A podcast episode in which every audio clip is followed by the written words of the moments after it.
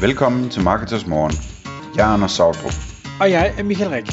Det her er et kort podcast på cirka 10 minutter, hvor vi tager udgangspunkt i aktuelle tråde fra forumet på marketers.dk. På den måde kan du følge, hvad der rører sig inden for affiliate marketing og dermed online marketing generelt.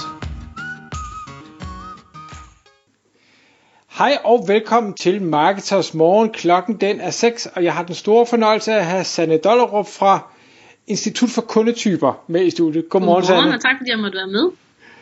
Jamen tak fordi du ville. Jeg har glædet mig rigtig meget til du kom i studiet, fordi vi skal tale kundetyper, og jeg må være helt ærlig at sige, jeg ved nok ikke rigtig noget om kundetyper. Jeg er helt sikker på, at jeg ved, at det er vigtigt, men jeg ved ikke rigtig, hvad det er. Så kunne du ikke prøve lige måske at forklare os, et, hvem er Sanne, og, og Institut for Kundetyper, hvad er det, og så tager vi den videre derfra. Jamen, jeg hedder Sanne Døjlerup, og er partner og forsker i Institut for Kundetyper. Og hos Institut for Kundetyper, der har vi udviklet et segmenteringsværktøj, som hedder emotionelle kundetyper. Øh, og det er det, jeg vil tale lidt om i dag. Mm. Mm-hmm.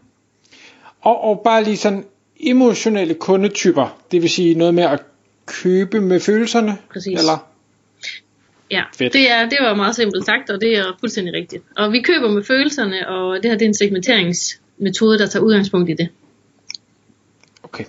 Og det vil sige, at man, når man går herfra, forhåbentlig er blevet lidt klogere som, som marketingperson på, hvordan man kan kommunikere med kunderne? Ja, lige præcis. Altså, øh, øh, det her segmenteringsværktøj, det er, øh, det er et redskab, hvor du bliver bedre til at kommunikere til dine kunders følelser. Og mere specifikt ubevidste følelser. Ah, Se, det, det synes jeg er rigtig spændende. Det tror jeg, vi har haft nogle andre podcast om, fordi det, vi kan nok alle sammen godt finde ud af at nævne features og ting og sager, men, men det her med følelser og storytelling og sådan noget, det, det halter lidt mange steder. Så spændende. Øhm, inden vi gik i gang med at optage, så, så snakker vi kort om, øh, fordi vi har lige debatteret emnet øh, selvfølgelig tidligere, øh, og, og, øh, og jeg, kunne, jeg synes, det var en mega fed vinkel, du fandt på, for du snakkede nemlig om at sige det her med, at når vi skal tale til vores øh, potentielle kunder, så skal vi lad være med at kigge ud fra vores egen lille verden. Og, og der kan jeg jo bare kigge mig i spejlet og sige, det, det er jeg i hvert fald god til at tale ud fra min egen lille verden, men det er nok ikke hensigtsmæssigt altid. Øhm, så, så altså, det kan, jeg håber, der er andre end mig, der kan ikke genkende til det. Så, så hvad, hvad gør vi så? Jamen, øh, altså, vi plejer at sige, at der er to fejl, man kan komme til at begå, når man tager beslutninger omkring sin markedsføring. Og en af fejlene, det er, at man tager udgangspunkt i sin egen mening. Altså, hvad synes jeg? Så hvis det er sådan, at, at øh, du kan ikke genkende det til, eller lytterne kan ikke genkende det til, at når vi tager udgangspunkt i vores markedsføring, så siger vi sådan noget som, det kan jeg godt lide, eller det kan jeg ikke lide, eller ah, det, det synes jeg, det bliver lidt for meget, eller hold da op, teksten er lang der, eller ej, det grafik, det, det, det, jeg kan ikke så godt lide, når det bliver så mørkt, det skal nok være lidt lysere, eller ej, jeg, jeg ved ikke rigtigt, om vi skal have en pop-up på hjemmesiden, jeg synes, det bliver meget aggressivt, det kan jeg ikke så godt lide. Øh, eller Øh, jeg tror, der er ikke nogen, der længere går ind på en hjemmeside. Jeg er kun på sociale medier. Ikke? Så man tager udgangspunkt i sin egen, sine egne meninger. Øh, det er meget typisk, og det gør vi alle sammen. Og jeg har, jeg har mødt nogen, der arbejder med markedsføring i 30 år, der gør det. Jeg har talt med, jeg samarbejder med forskere inden for markedsføring, der også kommer til at gøre det. Øh, så, så det er ikke noget, der er nogen af os, der kan se os fri for. Men man kan selvfølgelig blive mere opmærksom på, at man gør det. Og, og det kan være, at jeg skulle nævne den anden fejl, for jeg sagde, at der er to fejl. Den anden fejl er, at man tager udgangspunkt i data, hvor man gør det, som flest godt kan lide. Så, så, den anden, så hvis det er sådan, at man gør det, som flest godt kan lide, så kan ens brain komme til at blive meget uklart over tid. Så hvis vi tager sådan et helt konkret eksempel som øh, sociale medier, så, så kan det være, at man finder ud af, at hvis jeg, når jeg er sjov på Facebook, så får jeg vildt mange likes. Så laver jeg mere sjov på Facebook. Og hvis jeg er seriøs på LinkedIn, så får jeg vildt mange likes, så laver jeg mere seriøst på LinkedIn. Og hvis jeg er hyggelig på øh, Instagram og viser noget behind the scenes, så får jeg mange øh, likes der. Hvis man over tid hele tiden kommunikerer øh, ud fra, hvad flest godt kan lide, så kan der ske, at brandet bliver meget uklart. Det er uklart, er I sådan nogen, der er sjove, er I sådan nogen, der er seriøse, eller er I sådan nogen, der hygger jer hele tiden. Hvem er I egentlig? Aha, se, det synes jeg er spændende. Øh, ikke fordi jeg kan sagtens følge, at det kan skabe noget uklarhed, men omvendt, fordi jeg godt kan lide at arbejde med data, øh, så tænker jeg, jamen, hvis, hvis det resonerer med folk, at jeg er sjov på Facebook, så duer det jo ikke, at jeg er seriøs, for så virker det jo ikke. Nej, altså, men, altså for det første så vil jeg lige sige, altså både det at tage udgangspunkt i sin egen mening og tage udgangspunkt i data, det det virker super godt. Altså man skal selvfølgelig teste ting, og man skal selvfølgelig tage udgangspunkt i data. Det er bare meget vigtigt, at du har en eller anden form for sejlrende, du er i. Så, så, så ja, altså øh, for eksempel, nu, det er lige for, altså næsten nødt til at gå ind i kundetyperne, for ligesom at Ja, okay, lad, lad os gøre det så. Det er bare mig, der spørger i øst og vest. Ja, men det er fordi, så skal jeg nemlig til at forklare med den grønne kundetype, så vil jeg lige forklare dig, hvordan du kan gøre det. Yes, yes. Okay, men det er sådan helt grundlæggende, så har vi alle sammen det, vi kalder fire emotionelle responssystemer. Og det er systemer, der bliver aktiveret i forskellige købsituationer. Og de responssystemer kalder vi den røde, gule, blå, grønne kundetype. Vi er alle sammen, alle fire kundetyper, i større eller mindre grad. Men når vi er den røde kundetype, eller i det røde kundetype humør, så er vi meget sådan, øh, vi vil gerne udforske ting, øh, vi vil gerne øh, se noget, vi ikke har set før, øh, for, og vi vil gerne, øh, vi kan godt lide at se noget unikt og en spændende idé. Øh, men gul kundetype, der er vi meget sådan omsorgshumør, der vil gerne tale med andre mennesker, typisk dybe samtaler, vi vil gerne købe andre mennesker. Det er sådan et humør, hvor vi søger andre menneskers støtte. Og så har vi den, øh, den blå kundetype, det er konkurrencehumør. Det er, når vi gerne vil hurtigt frem.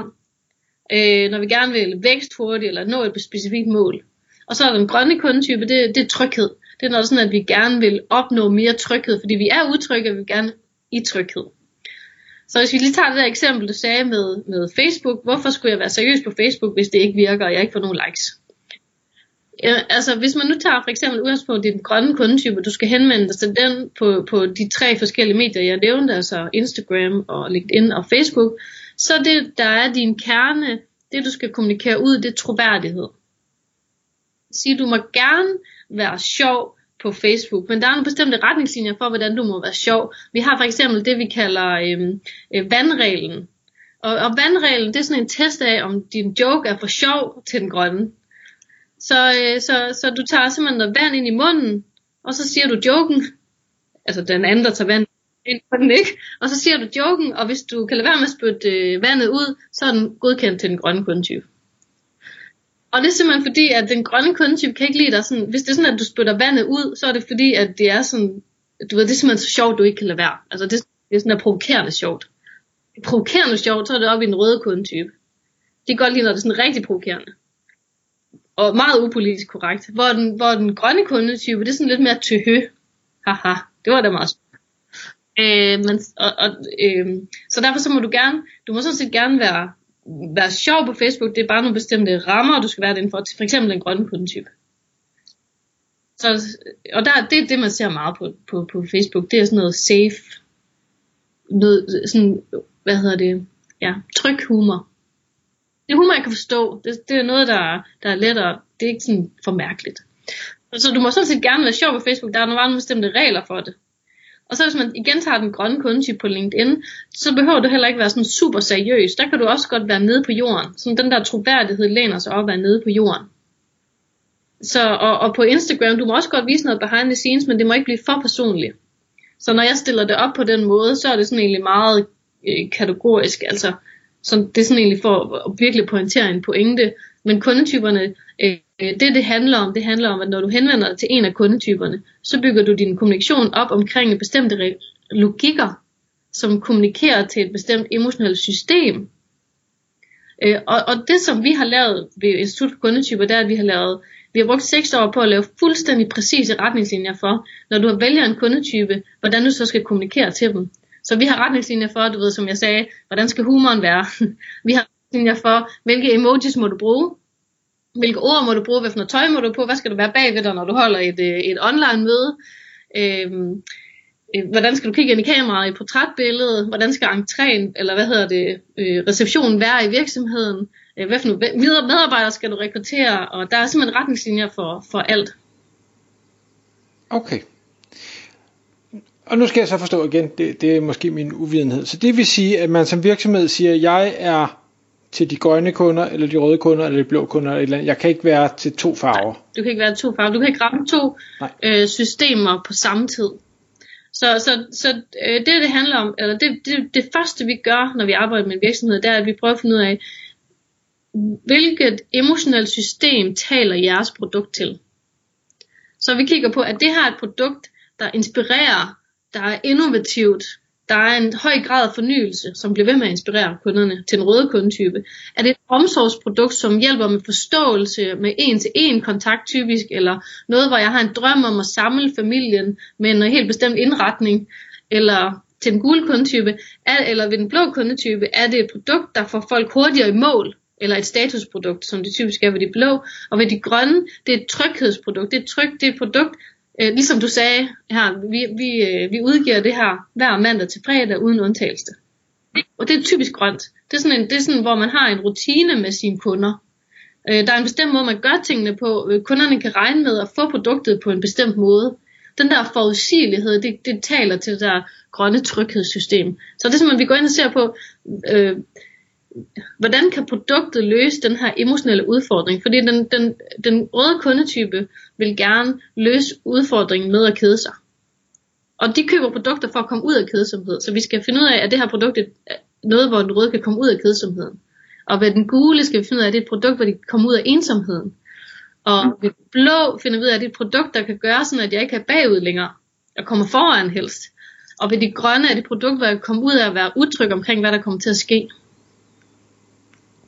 Spændende. Nå, okay, så, så det vil sige, at vores lytter er måske det grønne segment. Det, det er jo så ret heldigt, at vores humor er så ringe, så der ikke er nogen, der griner. Så passer det fint ind. Øhm, øhm, okay. Nu, nu arbejder jeg med rigtig mange e-commerce virksomheder. Øh, hvor, man siger, jeg kan godt forstå måske, hvis man er en servicevirksomhed, man har en eller anden ydelse, eller man har et, et, specifikt produkt, man sælger. Men hvis man nu, jeg ved godt, Amazon er et mega dårligt eksempel, men hvis man nu sælger rigtig mange forskellige ting, hvordan delen kringler man så at finde en farve? Typisk så sælger man ikke særlig mange forskellige ting. Altså hvis, det, øh, hvis vi tager Amazon, vi kan godt tage Amazon som eksempel. Øh, Amazon det er en grøn kundetype. Det er øh, ikke i Danmark, men altså lad os sige USA.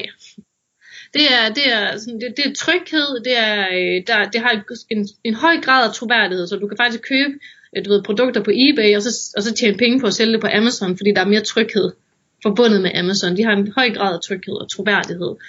Øh, så det der med, at man kan regne med dem. Jeg kan regne med jer. Jeg ved altid, hvad der kommer til at ske. Jeg ved altid, hvad jeg får. Øh, den, den troværdighed, der ligger i det, det er sådan Amazon. Plus den der, øh, øh, deres visuelle identitet som er kendt for at være utrolig grimt. Men den eneste, den eneste kundetype, der øh, er, er ligeglad med, øh, øh, eller jeg vil ikke sige, de er ligeglade med det, men de kan godt lide, når grafik det sådan er mere ærligt. Og der kan grim grafik, nu har jeg lavet situationstegn, det kan I ikke se, men det gør jeg.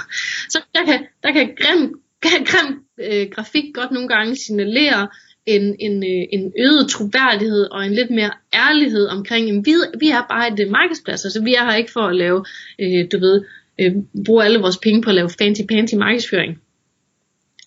Så det er faktisk en grøn kommunikation, de laver. Det er sådan ærlig, nede på jorden, øh, lidt nørdet. Øh, vi er her bare fordi, at det her det er en super god måde at få varer på, hvis man tager Amazon som eksempel.